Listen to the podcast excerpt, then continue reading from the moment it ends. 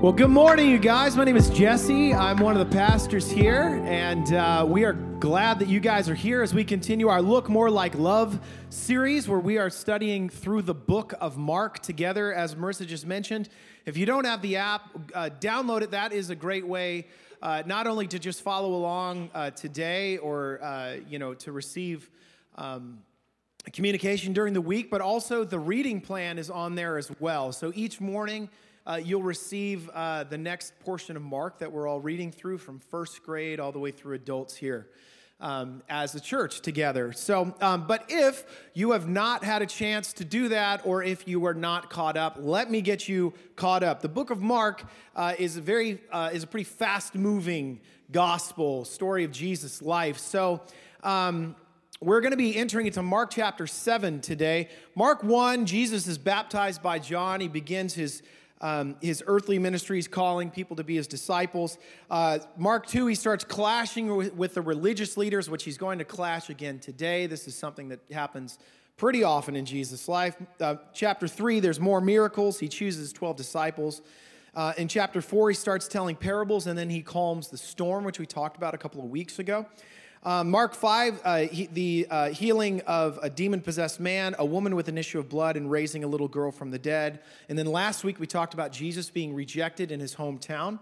And then throughout the rest of uh, chapter 6 that we read through this week, uh, Jesus sends out his, his 12 disciples, the death of John the Baptist, Jesus feeds 5,000, and then Jesus walks on water which is so funny to read these in cliff notes because we talk about it like so like and you know and then he fed 5000 people off a miracle and then he walked on water yada yada yada. This is an amazing day in the life of jesus. Um, and you would think at this point that particularly the religious leaders are seeing all of these things and going man this guy is incredible like this is uh, there's some pretty incredible things happening here uh, he's uh, not only showing us so many signs and wonders, but he's just got this incredible way of teaching and of drawing people close to God, this God that he's talking about. It's a refreshing way that he's talking about him as God the Father, as one who truly loves us and seeks us and desires us, as opposed to uh, an angry God in the sky that's distant and that is unpleasable.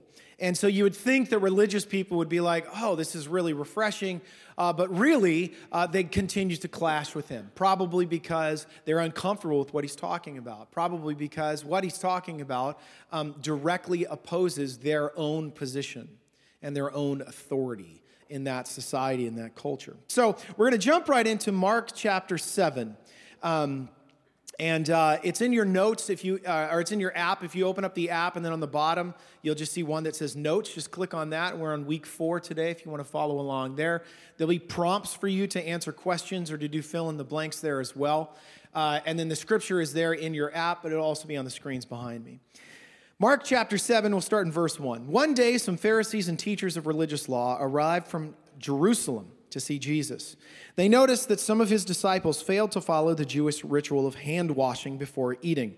Now, let me just point out that I, the, the irony is not lost on me that today we are talking about people being upset about not washing your hands before you eat. Coronavirus. That's the only coronavirus joke I will tell today. Verse 3 The Jews, especially the Pharisees, do not eat until they have poured water over their cupped hands, as required by their ancient traditions. Similarly, they don't eat anything from the market until they immerse their hands in water. This is but one of the many traditions that they have clung to, such as their ceremonial washings of cups pitchers, and kettles. Now remember, Mark is writing to a, probably a Roman audience, but certainly a Gentile audience, meaning not a Jewish audience. And so that's why he explains what's going on. So the Pharisees and teachers of religious law asked him, Why don't your disciples follow your age old tradition? They eat, without, they eat without first performing the hand washing ceremony. Jesus replied, You hypocrites! Isaiah was right when he prophesied about you, for he wrote, these people honor me with their lips, but their hearts are far from me. Their worship is a farce, for they teach man made ideas as commands from God. For you ignore God's law and substitute your own tradition. Then he said, You skillfully sidestep God's law in order to hold on to your own tradition. For instance, Moses gave you the law from God honor your father and mother, and anyone who speaks disrespectfully of father or mother must be put to death. But you say it's all right for people to say to their parents, Sorry, I can't help you.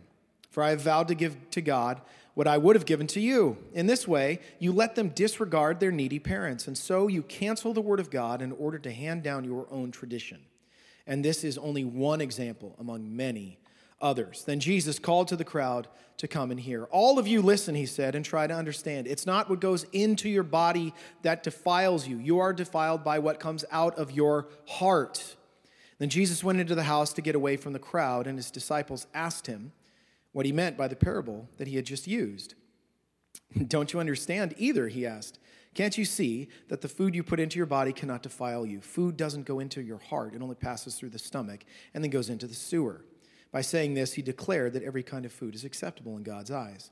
And then he added, It is what comes from inside that defiles you, for from within, out of a person's heart, come evil thoughts, sexual immorality, theft, murder, adultery, greed, wickedness, deceit, lustful desires, envy, slander, pride, and foolishness. All these vile things come from within. They are what defile you. I want to ask this question today How do we become clean?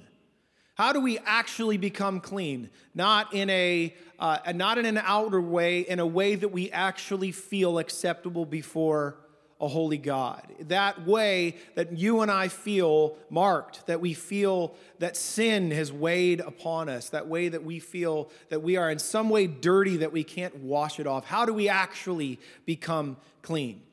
Well, religion says, and uh, it says it here in the Bible, but this has been for, the, uh, for, for all times. As long as there has been religion, religion still continues to say that cleanliness comes from the outside in. Cleanliness is about what you do, right? The Pharisees, they're having this, this uh, they, they basically send these, these well dressed theological hitmen out to find Jesus. And this is not a short journey. This is from Jerusalem, where they're based, they send to Capernaum, where Jesus is based. That's an 80 mile journey. So they send these theological dudes to go check in on Jesus, okay, and to ask him questions because they, I, I'm, I'm not really certain they're looking for clarity here. I think they're really more trying to point out, you realize you're doing this wrong, right? You realize you're wrong, right? And uh, it's interesting, this, this still happens. I mean, uh, as Marissa mentioned earlier, we started this church like eight, eight and a half years ago, something like that. And I remember when we first started, for months, every single Sunday, uh, we would be, you know, there and like after the service, I would just be meeting people and talking to people. And then there would be somebody waiting kind of towards the back until kind of the, you know, people cleared out. And then they would come up and they would introduce themselves. And, and then, uh, you know, I'd ask them, How'd you hear about us? Or you knew, or whatever, you know, it's your first time, welcome. And then they would say, I wanted to check in on some of your doctrine. And they would always use that word doctrine. And I said, I want to check in on some of your doctrine. I said, Oh, okay. And then they'd ask me some questions, and then, you know, I would answer them, not kind of, not quite tracking with, you know, what their point was. And then they would say, oh, Okay, well, that, that sounds all right. And I'm like, okay. And then I was like, well, are you looking to get more connected? Or, oh, no, no, no, no, no. We, we go to another church. We go to church that will not be named. And, um, and, I, and they were all from the same church. And I was like, why are you here? You know, they're just checking in, make sure you guys got good doctrine. Have a good one.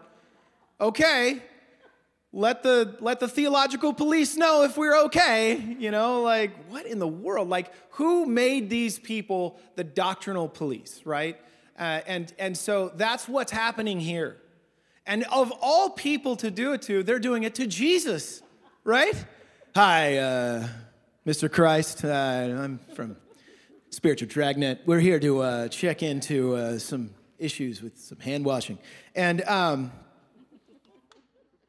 they're Pharisees. That, that's, that's who these people were. Pharisees still exist to this day, right? This idea, this feeling. But this whole Pharisee thing, that, that has become synonymous with, with being a bad guy, in, in, in, uh, particularly in the New Testament. But the interesting thing is, it really didn't start off that way. Pharisees started off in, in actually a really kind of beautiful way. Pharisees were born out of, uh, after in the Old Testament, there was something called the Babylonian exile. I'll let you look it up uh, to get a little more details, but the basic, uh, the, the very short of it is, is that the tribe of Judah was captive in the city of Babylon. And once they were actually finally released back into Israel after Ezra and Nehemiah, um, and then they said, Look, we want to be known for our deep devotion to God. That's where the Pharisee came from. Someone who wanted to be known for their deep devotion to God. That's not a bad thing, that's a great thing, right? And so they actually even gave themselves a name, uh, which is based off of a Hebrew word, perish, which means set apart or holy or clean, okay? So we've got these, we've got these, these guys were named after being clean or sticklers for being clean, and they didn't just want to be sticklers for the Old Testament law. They also wanted to be sticklers for the oral tradition too. The oral tradition is something that um, rabbis and religious leaders would, would that they built around what they would call a to build a fence around the Old Testament law. Basically, they were saying we want to do more things to protect this thing, right? And so. Um, Uh, you know, it's like if today somebody said, Well, you can't drive while you're distracted. Well, what does that mean? Well, you can't drive with a cell phone. Well, I see people literally doing their makeup in the car and they're not getting pulled over. But if somebody's at a stoplight and they look at their phone, they're getting pulled over, right? Like these would be things that say, we're gonna add to this because the heart of the law was good, but we're gonna add to it to really make sure that we build a fence around that thing. There are already 613 laws in the Old Testament and that was impossible to keep. It was impossible to keep all 613. But then, through the years and through the tradition of the Pharisees, they just kept adding with the oral law. And in approximately 200 uh, AD, so about 200 years after Jesus, they actually ended up uh, putting these into a book called the Mishnah. And um, they had all kinds of crazy rules that were part of oral tradition. So let me just give you a few.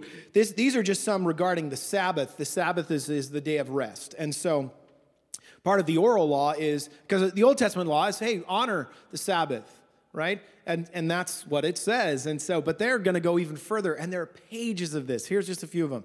Uh, in the oral law, in the Mishnah, it says, Don't look in a mirror on the Sabbath because you may see a gray hair and be tempted to pull it. If you pull it, that would be considered work.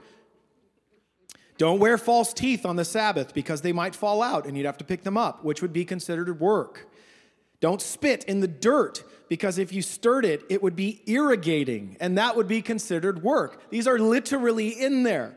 If you think these are crazy, you should read all the rules of cleanliness. There are 35 pages in the Mishnah dedicated to the way you should clean a pot so that it pleases the Lord, right? That's crazy. I don't think God is up there and he's like, Angels, come here real quick. Did you guys see Jesse's pot? I am unpleased with its cleanliness. He missed 27 through 35, obviously, right? Like, this is the world that they are living in. But they think that this is a very holy place. This is an honorable place to be. They were celebrated for their piety around these things. There's actually a story of a rabbi who was impri- imprisoned by the Romans, and he was thrown. Uh, into prison where he just had the rations of food and, and water. And instead of using the water to drink to actually sustain himself and to quench his thirst, he used it for ceremonial cleaning. And then he didn't have any left over to drink, and he almost died of thirst. And then when he finally got out, he was celebrated as a true hero of the faith. This is what it's like at this time. This is a perfect example of tradition gone wrong. This is a perfect example of when ritual has been divorced of the meaning. When, when ritual, empty ritual, divorces the action from the meaning. Uh, we do this all the time, by the way, in, in our lives. I think we just are so unaware of it. You know, they're just things that we just do that we don't even think about anymore. If I, if I sneeze, you will say, Bless you. God bless you. Why do we say that? Yeah, for the coronavirus, you're right. Sorry, second coronavirus joke, no more. Okay. And then, but we do it because way long time ago during the plague, the Pope said, hey, make sure you bless them because we don't want that to, you know, to, to pass along. Do we do that anymore? No, but we still carry this tradition on. Now, it just some of the time it's just because we're so steeped in the culture we miss it. But some of the times it's because we, we really we fail to think about the things that we do. And sometimes we really have to give more thought to the things that we are doing. The Pharisees believed that their actions, their outward expression, and their obedience in following these rules is what made them clean. That is what put them into God's good graces. That God stood at a distance, unpleased, but by them following through all these different rules and even adding more rules and saying, Look, look, look how good I am, look how good I am. And then they say, Now God is pleased. God is pleased with us because we are better than you. They believed that they could be clean from the outside in. The problem is, is that the scrubbing became their way of life. They didn't live any more life outside of just the scrubbing. That became the way of life, of, of trying to be clean, of getting clean. Thankfully, you and I don't do any of this kind of ridiculousness anymore, right? We're totally past this. Oh, more on that in a moment. But now Jesus gets his turn to respond, which, man, I, w- I mean, I hope that there's like a video archive in heaven someday that I can go and just be like, I would just love to see what it was like you know, to, to see Jesus just own a religious person.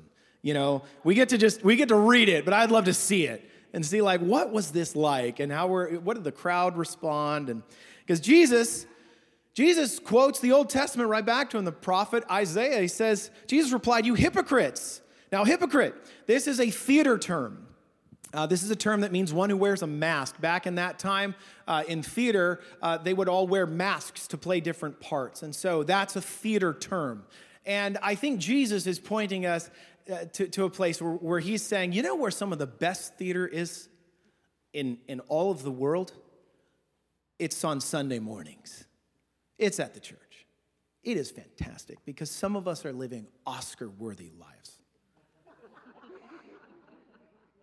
We can go and we can just pretend all day long that something's okay when it's really not. We can pretend to be something that's better or cooler or smarter or richer or stronger or prettier or skinnier or more successful or more popular or more secure than the person that we actually are. And here's the truth every single one of us is that way. Every single one of us is trying to hide something because we're so afraid that if somebody really knew us that we wouldn't be allowed to stay in. Tribalism is fierce. And that we don't want people to really know us because if they really knew us then maybe we couldn't be in anymore. But even if we were able to fool everyone else god knows god knows everything. So why who, who, do we think we're really fooling here you know like we, we got all the way through our life and we're able to pretend that we were something else, and then we die, and then we stand before God, and we're like, oh, bet you he bought it too. oh man, nailed it, you know. I don't, I, we, we just fool ourselves into thinking that, that we're, we're somehow fooling God. But He wants us to be honest with ourselves. And I want to give us an opportunity to do that in just a minute. Jesus says you, you ignore God's law and you substitute your own tradition. And then he talks about the fourth commandment where he says, Honor your father and mother, and how he's saying that you guys found a way to get around that. What he's talking about is something that was called uh, Corban. Uh, Corban uh, means gift of God or, or gift to God. And, and what it means is that people basically figured out a workaround with their money at that time where they could take their finances, they could they could uh, announce it as Corban, which meant this is dedicated to God, which meant this now is in a holding account with the church. And while I'm alive, I can use it as much as I want, but when I'm dead, it all goes to the church. After this service, we're opening Corban accounts for all of you. It's a wonderful way to go. It was a total workaround. It was, it was like, it was for them to say, here's what's going to happen. Look, I've dedicated this to God. Good. That's a good thing, right? Putting God first in your finances, that's a great thing.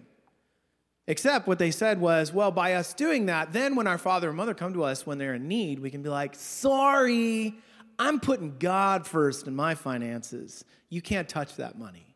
That's what Jesus is talking about. And Jesus is saying, hello, missing the point, right?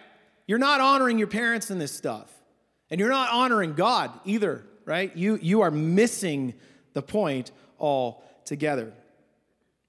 And Jesus called to the crowd and said, All of you listen. Try to understand. It's not what goes into your body that defiles you, you are defiled what comes out of your heart. Jesus says this sin is an inside job that requires an internal solution, not an external solution. There is no amount of cleansing, there is no amount of obedience that we can have that will actually get us clean from the inside out the way that God wants us to be.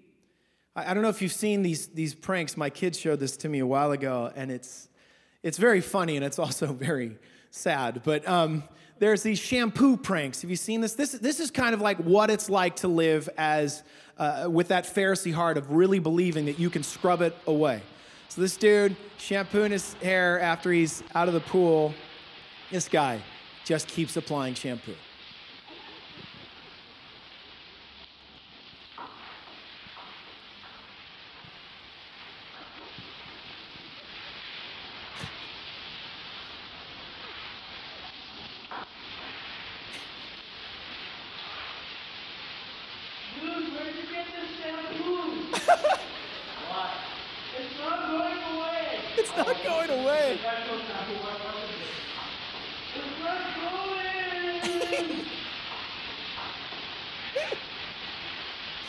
And this goes on for like three minutes. This poor kid cannot wash the shampoo out of his hair. Why? Because they just keep putting more shampoo in. Like, this is what religious life looks like, where we have now said we're going to neglect ever thinking of leaving the shower because our life is about just continuing to scrub. We will scrub until the world knoweth how clean our hair is. Right? Look at the sheen. Perhaps we will condition too. I don't know. Let us show you how clean we are over and over and over and over again. While everyone else goes about their life actually living life. Right? And we walk around and we're like, bet that guy didn't wash for four hours. What a sinner. This is why we are so desperate for Jesus.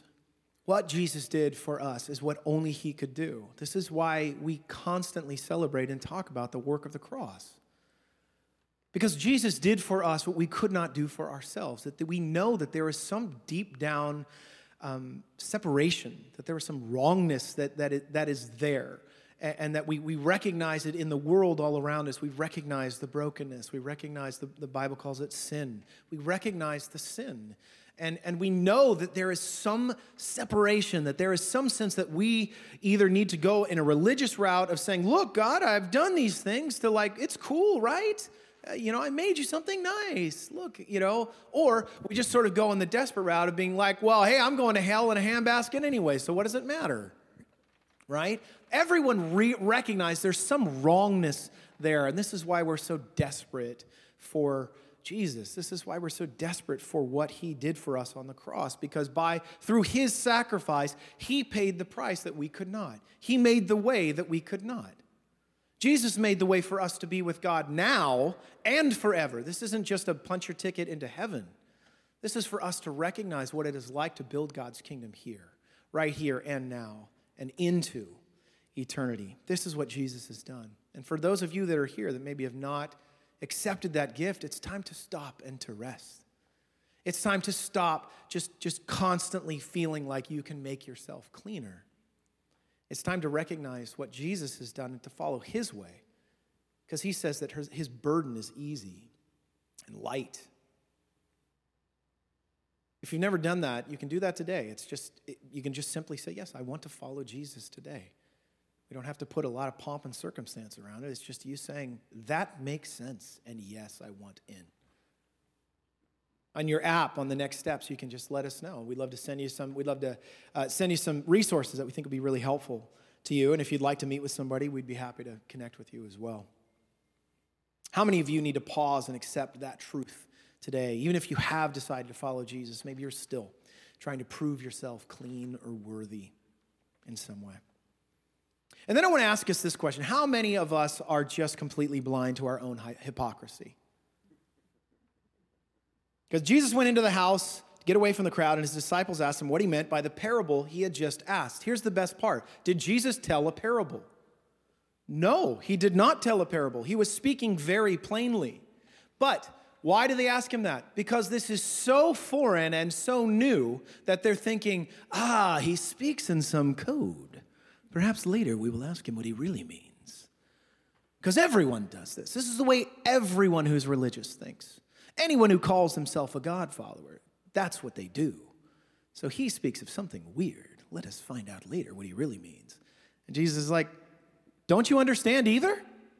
He asked them. I think he's asking us that same thing today. Don't you understand either? It's not what you put into yourself that defiles you, it's what comes out of your heart. And then he names off, I mean, I'm super impressed. Jesus, just the mind of Jesus is amazing because he just like goes for it. For with him, out of a person comes, uh, out of a person's heart comes evil thoughts, sexual immorality, theft, murder, adultery, greed, wickedness, deceit, lustful desires, envy, slander, pride, and foolishness. Shall I go on? like, boom! I mean, every single one of them is just like, you're right. I liked it better when it was a parable, you know? Like,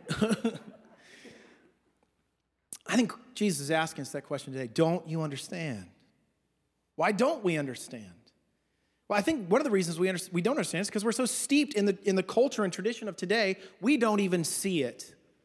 We've just lived in it so long that we don't even see it anymore. I mean, there's things that we can see now that we can have a good laugh about because we're thinking, what were they thinking? Oh my gosh, this is ridiculous. Because, you know, they really missed the point on that one because now we have the benefit of, of time, right? And we can look back in like the 80s and the 90s when they were having you know, are we, are, it's hymns versus worship choruses. Man, that was an important battle, you know?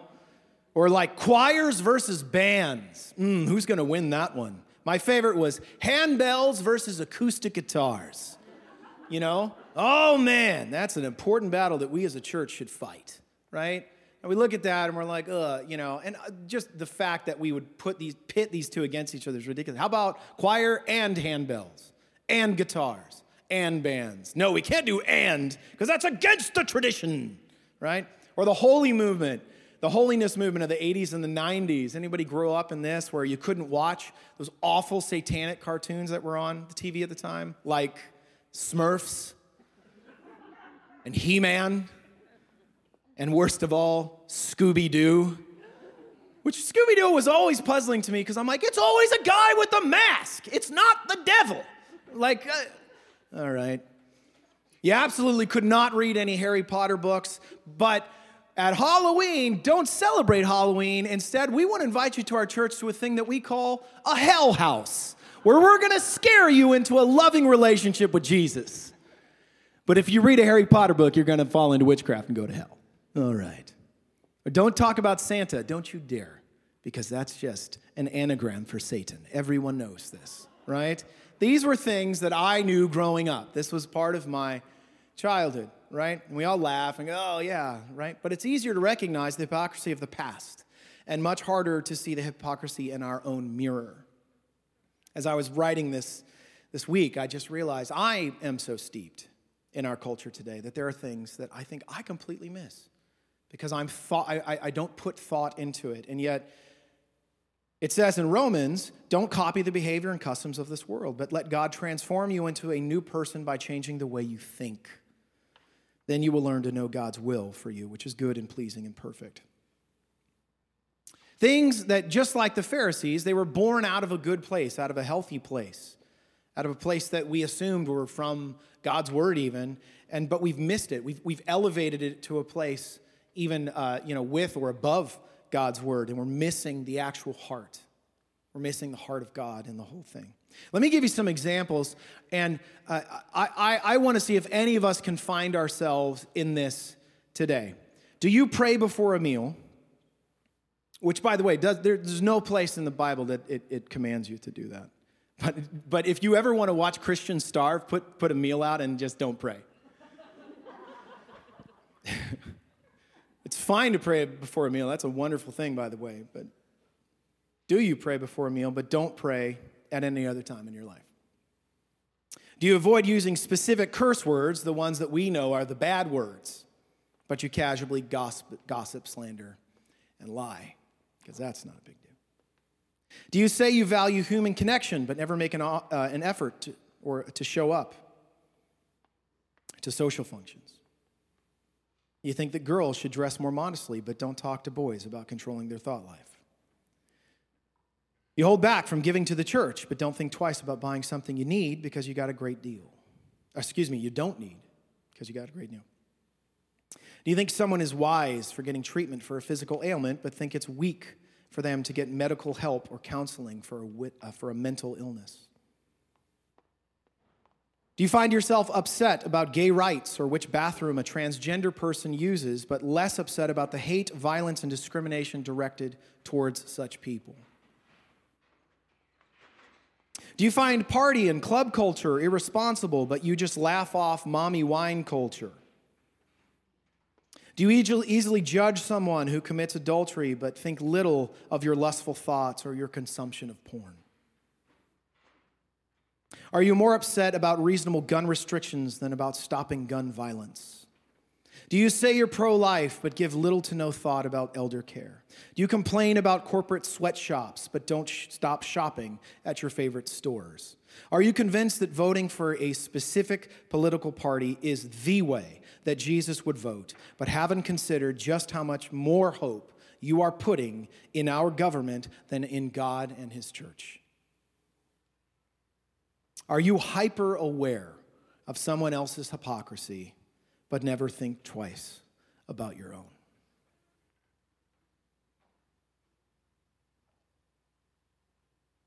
I would imagine that every single one of us can find ourselves in there. I found myself in there several times. All of us are dealing with hypocrisy. This is why we're so desperate for Jesus. We're so desperate for the Holy Spirit to convict us, to point us to the right things, not shame us and say, yeah, you're gross and you're wrong and stay away, but to point us through conviction to say, this isn't the right way. Repent just means to turn. Turn to the right way. Turn, turn to the right way and, and, and walk in a way that brings more life to you, to others, that builds God's kingdom.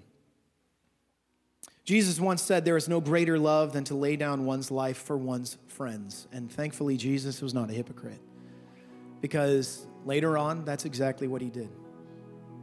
He calls every single one of us friends, and he says, Friends, come and celebrate that you do not have to do the work, that you don't have to live a life that is spent scrubbing the endless shampoo from your spiritual life, that you get to go out and actually live live a life of freedom, live a life that inspires others, live a life that has meaning. So, in just a moment, I want to invite everyone. There's two stations in the back that we can celebrate communion. And the bread is, is uh, significant of Jesus' uh, body that was broken for us, and we dip it in the cup, which signifies his blood that was shed for us. And I want you, as you do that, to, to do that and just to pause and just to simply say, God, reveal to me the places that I'm missing it. And then say, Thank you that you have provided a way for me to know you now and forever. Thanks for listening to the Rain City Church podcast. We love that our community exists for so many, not just in the greater Seattle area, but around the world. Please push subscribe and feel free to share our content. And for any more questions or to get more involved, check out our website at raincitychurch.com. We hope to see you at a Sunday soon.